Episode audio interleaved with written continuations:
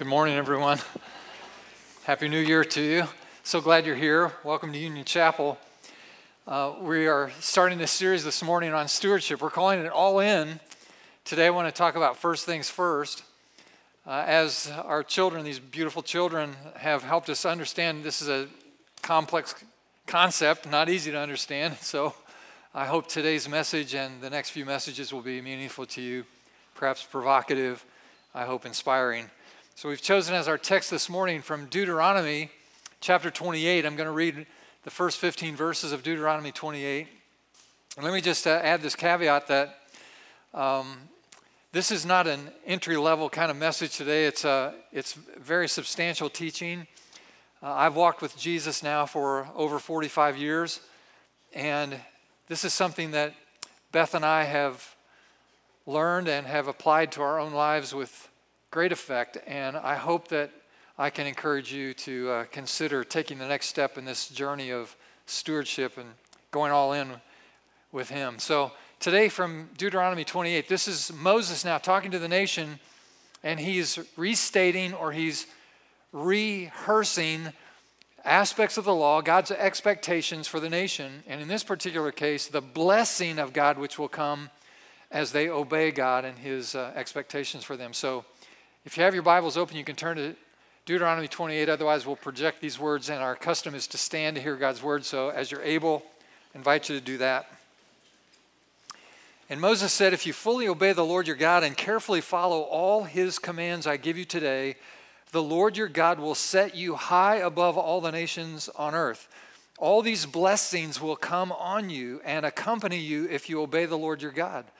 You will be blessed in the city and blessed in the country. The fruit of your womb will be blessed, and the crops of your land, and the young of your livestock, the calves of your herds, the lambs of your flocks, your basket and your kneading trough will be blessed.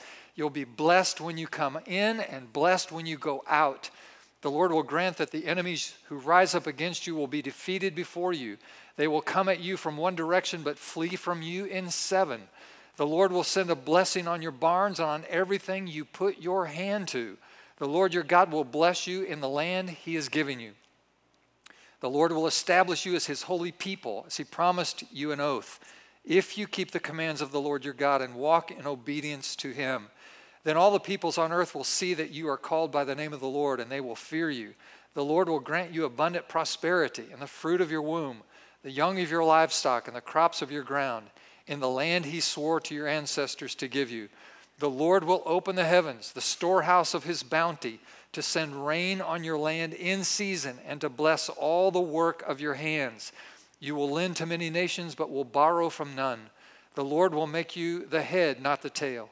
If you pay attention to the commands of the Lord your God that I give you this day and carefully follow them, you will always be at the top, never at the bottom. Do not turn aside from any of the commands I give you today to the right or to the left, following other gods and serving them. Now, one more verse, verse 15.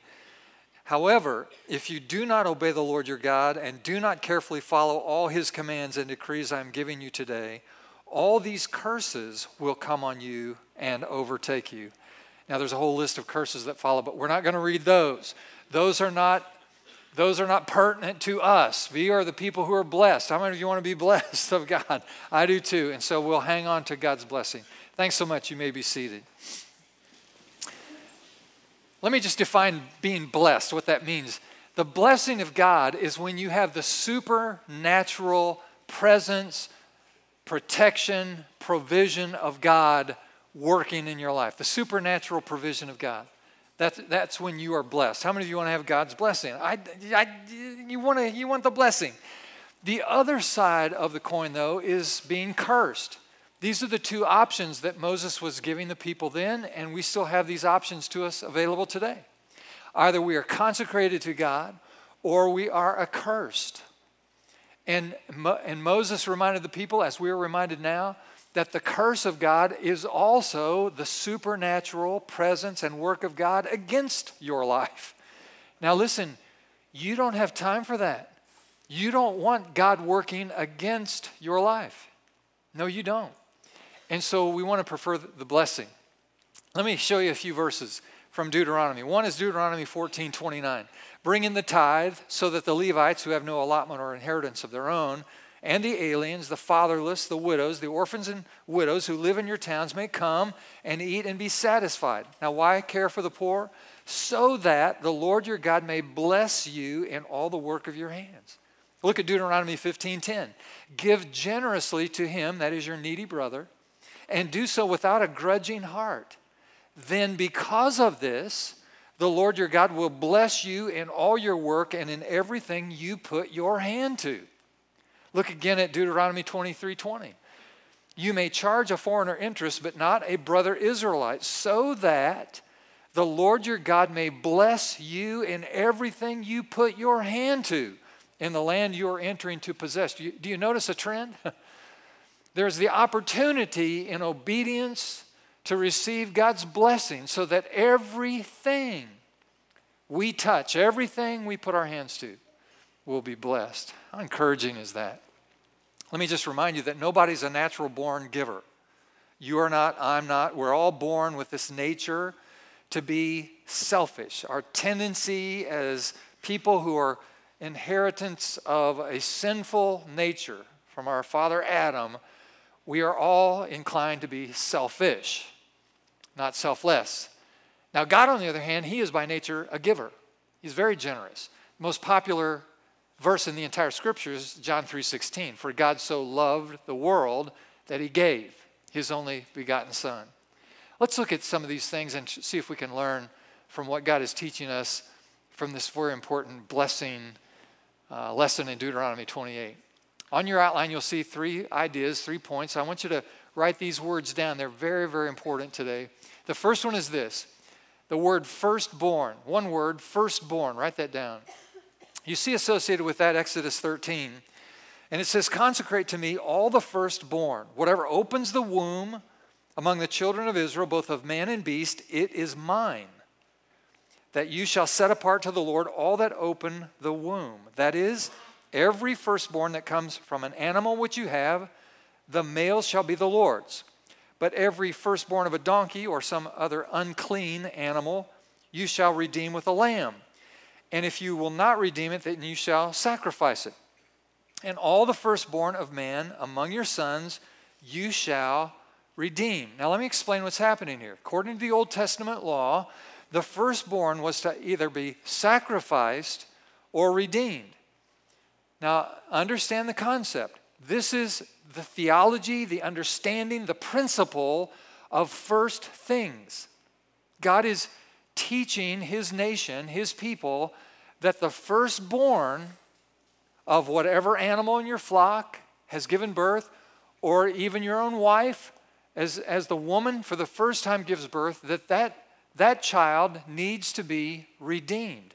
And so it is true with the firstborn of the animals, either sacrificed or redeemed with the sacrifice of another animal. So that first things, firstborn, belong to God. Now you remember John the Baptist was baptizing some folks one day and he saw Jesus from a distance and he paused and he raised his finger and he pointed to Jesus and he said, Behold the Lamb of God who takes away the sins of the world. It was a very, very powerful statement and perfectly defined the role Jesus would come to fulfill. We are all born unclean. We're all blemished. We're all imperfect and therefore need to be redeemed. Jesus, on the other hand, is a perfect, uh, unblemished lamb. As John described him, behold, the Lamb of God who takes away the sins of the world. And Jesus then was sacrificed on our behalf, therefore redeeming us. See how it works? See how the connection is made? And, and so Jesus literally is a first fruits, a firstborn offering that God has sacrificed in order to redeem us. How many of you are thankful for that? We've been redeemed by the precious, spotless Lamb of God. It's really wonderful. Now, let me, let me uh, then put the statement on the, on the screen. Very important. The principle of the first fruits is very, very powerful. I was tempted to put very up, you know, 30 different times in bold caps. Very, very, I cannot overstate this. I cannot overemphasize this. This is, this is a principle that I have learned in my life, and I want to give it to you because it is so powerful. It is so transformative. This principle is, is absolutely dynamic in its effect in people's lives. And it's simply that the principle of first things, first fruits, is very, very significant. I've heard it said this way that any first thing that you give is never lost. Hear that. Any first thing you ever give is never lost. But any first thing that you withhold is always lost. Say it another way. Any first thing that you give to God, your time, your gifts, your money, any other assets you have, any first thing that you give to God is never lost. But any first thing that you withhold from God is always lost. That's the principle that it's, that, that's at work here. Matthew 16 25, Jesus said it this way For whoever wants to save his life will lose it. But whoever loses his life for my sake will find it. Do you see how the principle carries out in all of life, the general process of life? My point is simply this first things belong to God. First things, first of everything. We give the first of our time, the first of our day, the first of our week, the first of our time. We can give the first of our talents and abilities. We can give God whatever capacity that He has gifted us with, we give that first to Him. Whatever financial resources that come into our hands, we recognize God as the owner of first things. He comes first. Let me put this next statement on the screen. It's very important. It's in direct association. It's always, it always requires faith to give the first. Always requires faith to give the first. Now, think about the flock owner who does not know how many more lambs that first ewe might produce. See, God didn't say to the shepherd, Listen, uh, that lamb, if it produces 10 sheep, you can have the first nine, I'll take the 10th. That's not what God says. What God says to the shepherd is the firstborn, the first time the womb is open in that ewe lamb, that lamb that is, that, that is born into the, into the world belongs to me. Now, the shepherd doesn't know if that ewe lamb's ever going to produce another little lamb. We just, he has no idea. And so he has to operate by faith that if he gives God the first fruit, the firstborn, then he trusts God to redeem all the others that are yet to be born sometime in the future. And so by faith, he has to trust God that way. That's why so few Christians actually experience the blessing of tithing. That's why so few go all in on this. It, it means giving to God before you see if you're going to have enough. It means giving God the first thing, not knowing for sure if there will be enough left over to meet all of the need. That's why tithing becomes so important because it's the primary way that we acknowledge that God is first, first place in our lives. It's the same with coming to church. We come to church the first day of the week on Sunday. That's, that's, why, we, that's why we give God the first of our time when we come together for corporate worship. It ennobles us, it enables us to be encouraged and to be, uh, and to be uh, inspired and to, and to feel God's presence and to, and to share in the community of faith. So important that, that you do that because it's part of the first fruit that you give to God. You say, you know, I go to church. Sometimes I don't go to church because, you know, I don't have time, can't fit it in. And besides, my schedule gets really packed. And and I really, you know, if, if, I, if I go to church, that's a couple hours it, take, it takes out of my schedule and I lose stuff on the back end. No, wait a minute. What the Bible teaches us, and is a very, very powerful thing, is if we give God the first place, that we trust Him then to redeem everything else. So if I give Him time on the front end, what we do is we trust God to actually give us more time on the back end. He'll redeem the rest. It's interesting to note that, that so many people think that the first of the week is Monday. You know, that's the day we, you know, go back to work, we make some deals, make some money, you know, make some progress. Other people think that Friday's the biggest day of the week. You know, that's when I can relax and get away from it and, you know, party a little bit with my friends, have a good time. Historically, traditionally, Saturday is actually the Sabbath day. That's when the Jews of the world have always worshiped. On Saturday, the Sabbath, the Seventh day Adventists, and some other groups worship on Saturday. But for most Christians, we worship on Sunday. And why do we worship on Sunday? I'll tell you, it's following the pattern of the New Testament first century church. And the reason they worshiped on Sunday is because that's the day that Jesus rose from the dead. So they wanted to be people of the resurrection. And that's why they worship on Sunday. That's why we gather on Sunday, because we're people of the resurrection. Can I get an amen there? That, that's why we get together on this day, the first day of the week. This is the day Jesus got on up and rose from the dead. And so we give God this first day. It's what we do. Now, in your outline, here's the second thing. I want you to write this down. First is firstborn, next is first fruits. One word, just write first fruits. Note the associated verse Exodus 23 19. The first of the first fruits of your land you shall bring into the house of the Lord your God. So it's the first of the first fruits. It's not the tenth portion of your first fruits, it's the first portion of your first fruits. Look with me on the screen at Proverbs 3 9 and 10. It says, Honored the Lord with your possessions and with the first fruits of all your increase. So your barns will be filled with plenty, your vats will overflow with new wine. Now, some of you will remember that the first city that the Hebrews conquered when they went into the land of promise, the land of Canaan, under Joshua's leadership, was the city of Jericho. You remember the walls fell flat, and it was, a, it was quite, quite a dynamic. And God told Joshua that all of the spoils from Jericho, before they even went in to conquer it, said, Now, before you, when you conquer Jericho, God told Joshua, here's what I want you to know all of the spoils from the city, all the silver, all the gold, all the stuff, all the valuables belong to me and to my house. And no one is to take any of the spoils out of Jericho for themselves. It all belongs to me. So God made it clear to the whole nation when Jericho falls, it all belongs to the Lord. Now, here's my question in the context of this message today why would God take, want to take all of the spoils from Jericho? The answer is clear. It's obvious. You all get it. It's because Jericho was the first city that was conquered.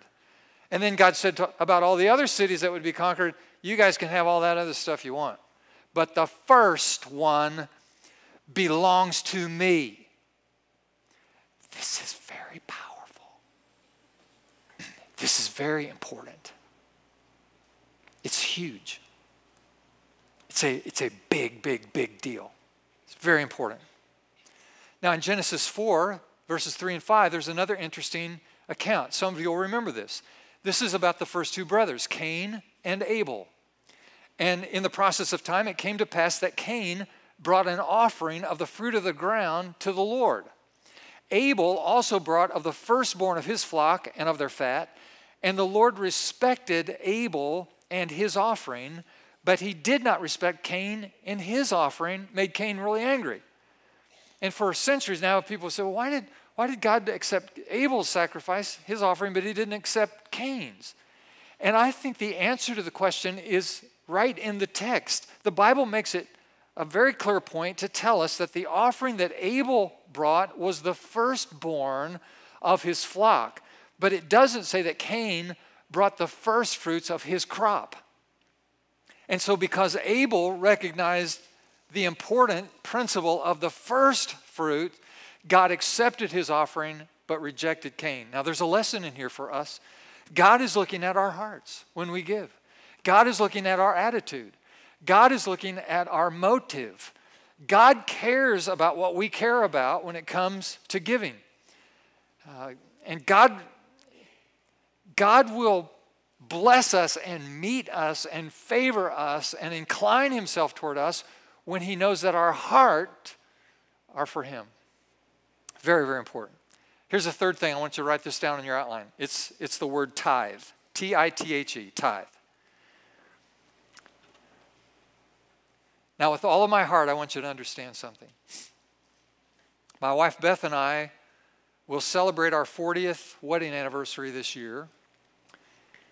And for 40 years, all of our married lives, we have been people who give a tithe of our income, at least 10%. Uh, in 2016, uh, we, and what I'm about to say in a moment, you, you'll have context for this. I haven't run all these numbers yet, but somewhere between 20 and 25% of our income we gave to kingdom causes in 2016. That's, that's just been our pattern all these years. And let me tell you why. It is not because we want to follow the rules and somehow check off the box that I've obeyed God in this area of giving. You know, I made my deal with God. This is, this is not about a cold hearted, steely eyed, cash on the barrelhead negotiation with God. It's not a, it's not a business contract. What our, what our giving reflects in our lives has nothing to do with being a good little boy, good little girl. It has everything to do with our relationship with God. Our desire to communicate to God that He is first place in our lives. That we want to extend to Him gratitude and appreciation and honor and worship and priority. We want God to know that He's the most important thing in our lives. And this is simply a reflection of Him being first, first place.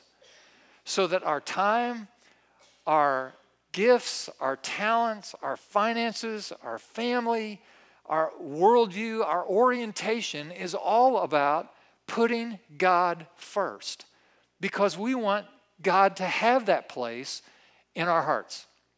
Jesus summarized it beautifully in Matthew 6 21. He said, For where your treasure is, there your heart will be also. Where your treasure is, there your heart will be also. So, giving for us is just an opportunity to express what's already in our heart. It's never about the money.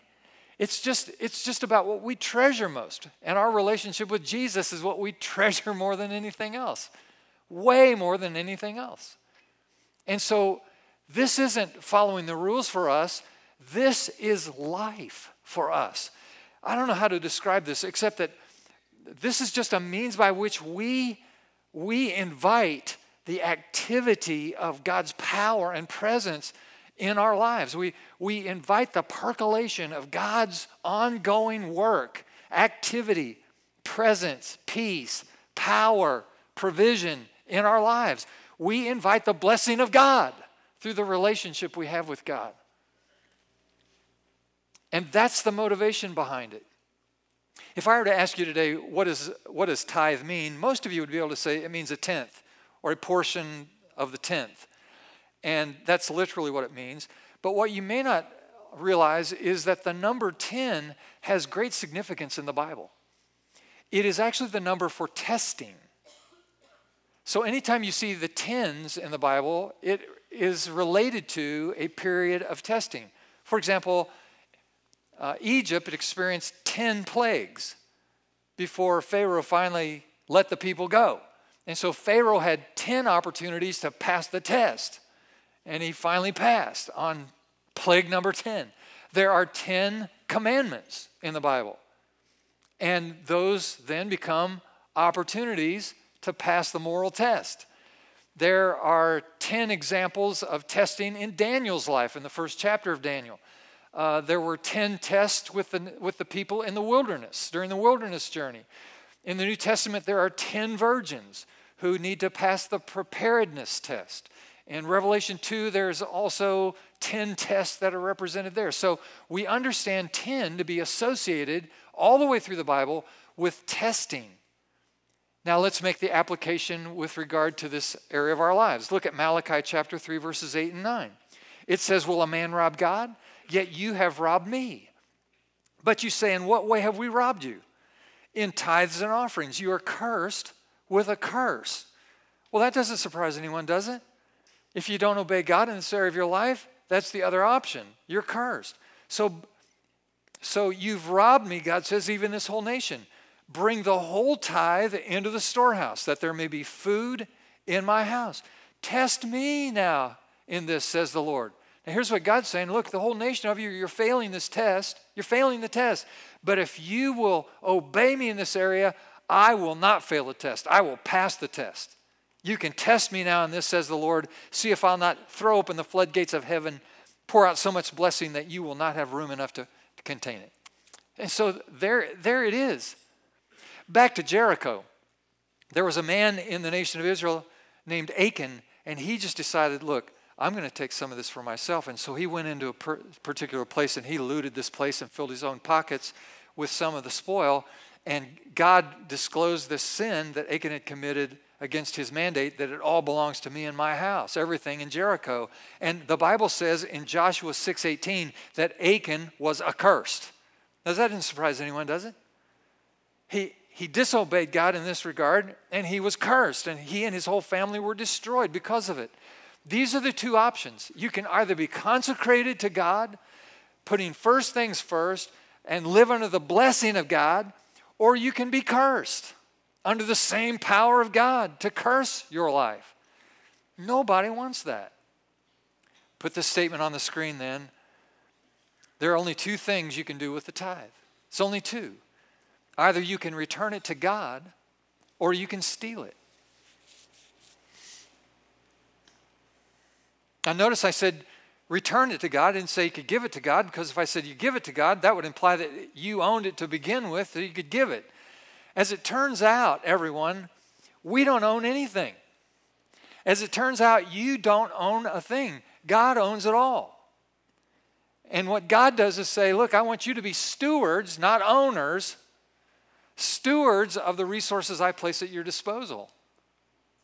And here's the deal if you'll give me the first part, the first fruit, the tithe, the, the first tenth of what I give you, and you do that by faith, I will redeem all the rest and make the, the 90% that's left over go further than the 100% would have otherwise. So it's really an amazing thing. Now, there's always pushback in a moment like this, in a sermon like this, because people uh, want to assign dubious motives to guys like me who talk about this. Wow, he's just self-interest. He's just trying to, you know, fill the coffers of the church. All the church wants his money, blah, blah, blah. And people start trying to find rationalizations, loopholes, and excuses for not embracing this part of their spirituality. And one of the pushbacks is that, well, you know, you, you're preaching out of the Old Testament when you're talking about the tithe. That's not a New Testament thing. And you're, so you're operating out of the law, not out of grace. Hold it. Anytime the law creates one expectation, grace raises the expectation of righteousness. Let me give you an example. Jesus came along and he said, Look, the, the Bible says that it's, it's uh, wrong to murder. You shall not murder. That's one of the 10 tests, right? 10 commandments. So you shall not murder. Jesus said, But I, see, he's raising the, the level of righteousness. He said, But I say you shouldn't even be angry with your brother. Not just kill him, but don't be angry with him. Matthew chapter 5. He said, The law says that you should not commit adultery. But I say that you shouldn't even look on another person with lust in your heart. So he raises the level of righteousness in the new standard of grace. Then in Matthew chapter 23, most Christians don't even know this in the Bible. Matthew 23, verse 23, Jesus is talking to a bunch of Pharisees. Now, the Pharisees, they were legalists. They, they made sure every T was crossed, every I was dotted. They were tithers. Oh, yes, they gave 10%. And they were very explicit. They're just like some, some people right now who write out a tithe check and they write it out $137.18. Because you want, to, want it to be right on, the, right on the money, right on the point. See, my, my thing is, why not round it up? You know, round it up. It'll be, it'll be better for you. But these guys were legalists. And so Jesus says to them, Woe to you, scribes and Pharisees, you're hypocritical. Wait a minute, I thought they were paying their tithe. Yeah, as hypocrites. For you pay the tithe, but have neglected the weightier matters of the law, which are justice and mercy and faith. He said, Look, the law says tithe, but I'm telling you, I'm raising the level of righteousness under grace pay your tithe. He goes on to say, These you ought to have done, pay your tithe without leaving the others undone. And he says, So I'm raising, I'm raising you. I, I, I, I call your tithe and I raise you justice, mercy, and faith. The more weightier things, the more important things, the matters of the heart, I raise you. So the New Testament is not silent about this subject. It just raises the level of expectation. I love this uh, story in Second Chronicles 31. The Lord sends this command to the people who dwelt in Jerusalem to contribute support for the priests and the Levites, the, the priests of the day, and they might devote themselves to the law of the Lord.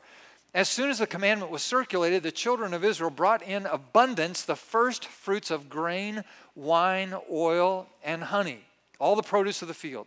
And they brought in abundantly the tithe of everything.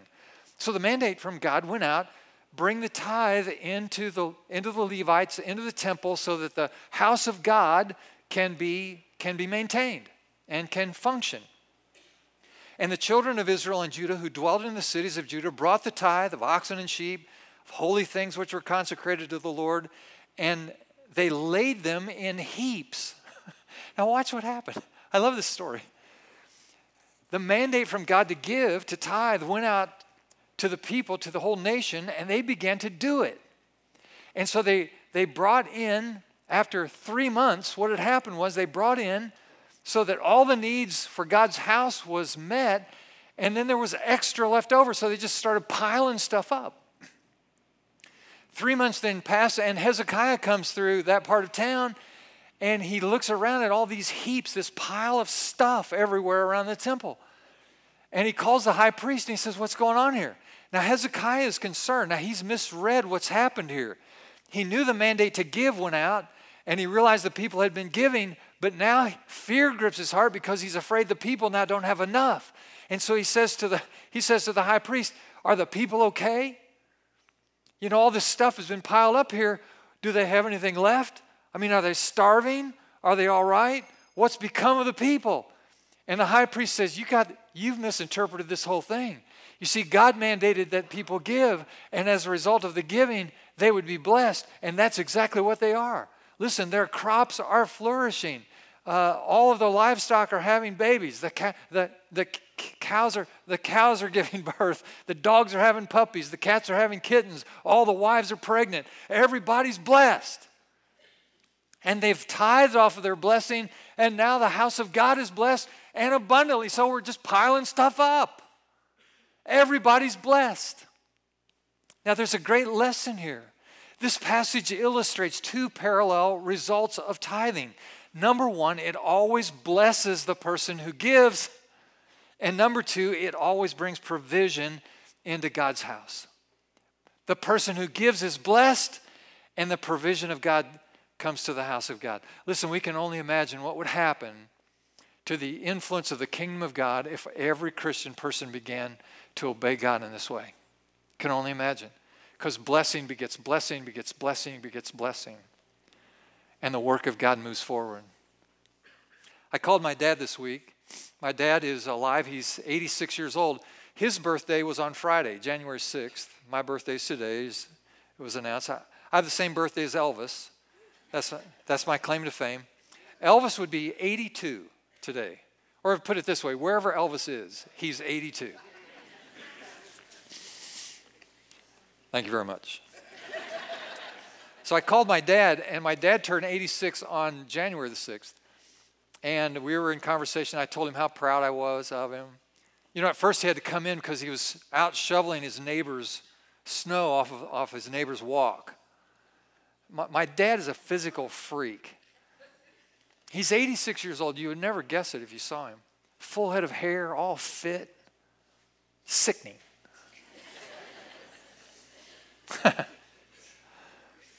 so I told dad how proud I was of him. Because, you know, I, I can imagine that it takes a lot of courage to live to 86. I mean, a person who lives to 86, they've been through some stuff, right? It takes some courage. You know, some folks just give up. They don't live that long because they give up somewhere along the way. So I was telling him how proud I was of him. And then he, he wanted to know about our Christmas offering because I chatted with him about that over Christmas. He said, How much did your church raise for the Christmas offering? He knew all the circumstances. I said, Well, Dad, um, and this may be news to you, so I'll just announce it to you. We, uh, we raised $100,000 in the Christmas offering this year. $100,000. Someone should go, Yay, that's really great. It's amazing.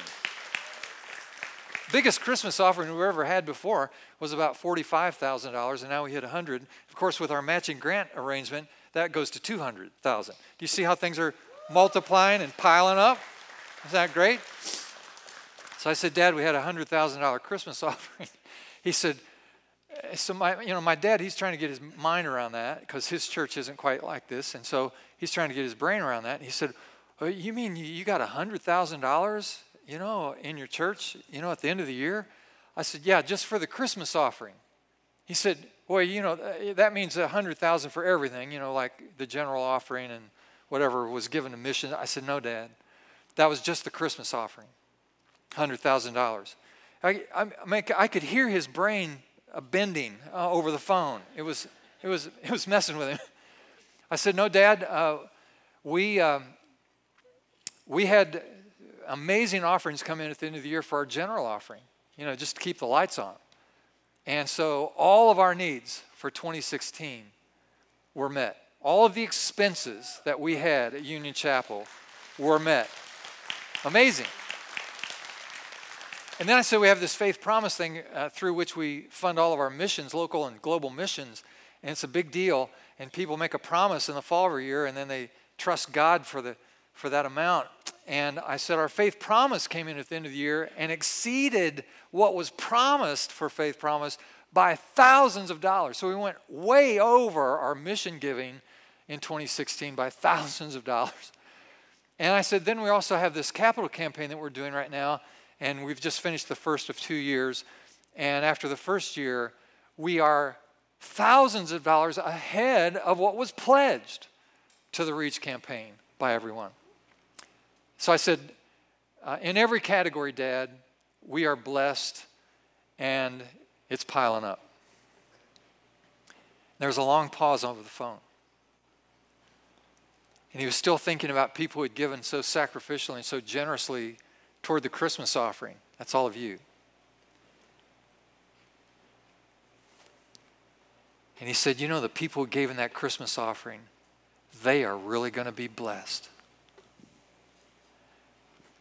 And I said, You're right, Dad. That's exactly what's going to happen. That is precisely what's going to happen. It's impossible to stop it. Moses declared, He said, Thus saith the Lord, you obey me in these things, and the blessing of God will come upon you and overtake you. You can't outrun it, you can't outpace it, you cannot avoid it. You cannot miss being blessed. It's not possible. This is a very powerful thing. If every Christian would get a hold of this, it would transform your life. I promise you. If every church would get a hold of this, it would change the impact and influence of that ministry. If every Christian in the world could get a hold of this very, very powerful principle, it's very powerful. The world would be changed much more quickly. It's an amazing, amazing thing. If I laid out 10 $1 bills in front of you, 10 $1 bills, and I ask you the question, which one is the tithe? That's an interesting question. Is it the one on this end? Is it the one over here? Is it the one in the middle? Which dollar is the tithe? Which one belongs to God? I'll give you the answer. The answer is the one you either spend or give first. It's the first one. That's the one that belongs to God. Because from your heart, you want to make sure He is recognized first. That's where the power is. If I invited any three of you today, people that I would genuinely expect you to be responsible, maybe trustworthy, I'd get three of you and I say to them, look, I have a bride. Her name is Beth. Beth's about halfway through her radiation treatments right now, so keep praying for her about halfway through her radiation. And uh, we look forward to finishing that up too. She's doing okay. And I, I was going to go away for several months. And Beth is my bride, just like the church is the bride of Christ. We're the bride of Christ, the church. And we're precious to our bridegroom, our husband, Jesus. And she is precious to me. And I'm going to go away for several months. And so I have picked three of you, and I'm going to give each of you three $10,000 every month. Every month.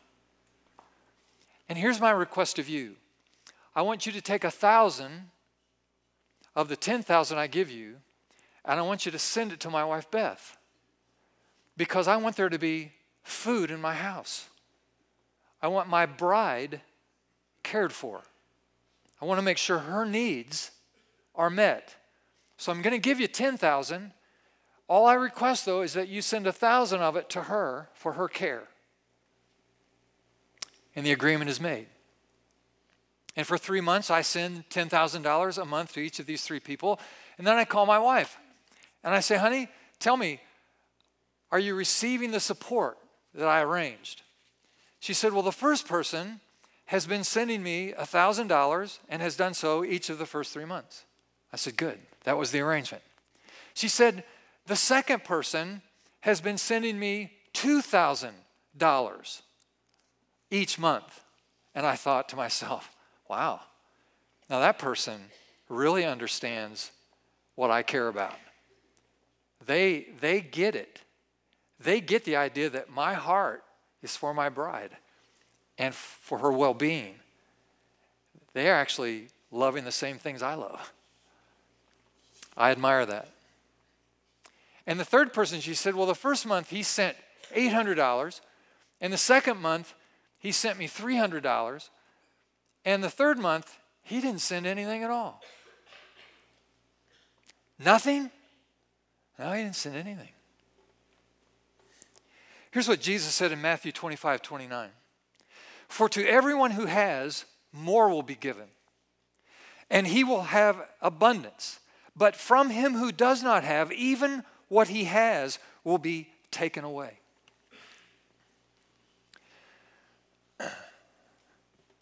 So let me tell you what I'm going to do starting in month four. The guy who's been faithful to give a thousand, I'm going to keep giving him $10,000. The guy who stopped giving in support of my bride, I'm not giving him anything else. I'm withdrawing my support. I didn't get anything. And I'm taking the $10,000 that I was giving guy number three, and I recognize guy number two who's given more than expected, and I'm going to give him another $10,000. Because that's the way it works. God doesn't change. Tithe remains an extraordinary opportunity for blessing and abundance for those who have faith to trust Him. It is also the foundation upon which all the other principles of God's blessing and fulfillment and satisfaction in life rest. And so it all begins with a heart commitment to honor and obey and bless the Lord with the first part, the first things of your life. He who has an ear, let him hear. Now let's pause and pray. Lord, I thank you this morning for your word, which is so wonderful, so clear. It is so enlightening to have light in front of us like this. Thank you, God, for making obvious to us your expectations. So, Lord, now we, we want to confess. I'll just pray for all of us right now. Lord, we confess we're weak. We are weak. Our faith is small. We are so hesitant to trust you with these things. And yet, God, as we look back and we see your faithfulness in our lives, Lord, why do we hesitate? So fill us today with your grace.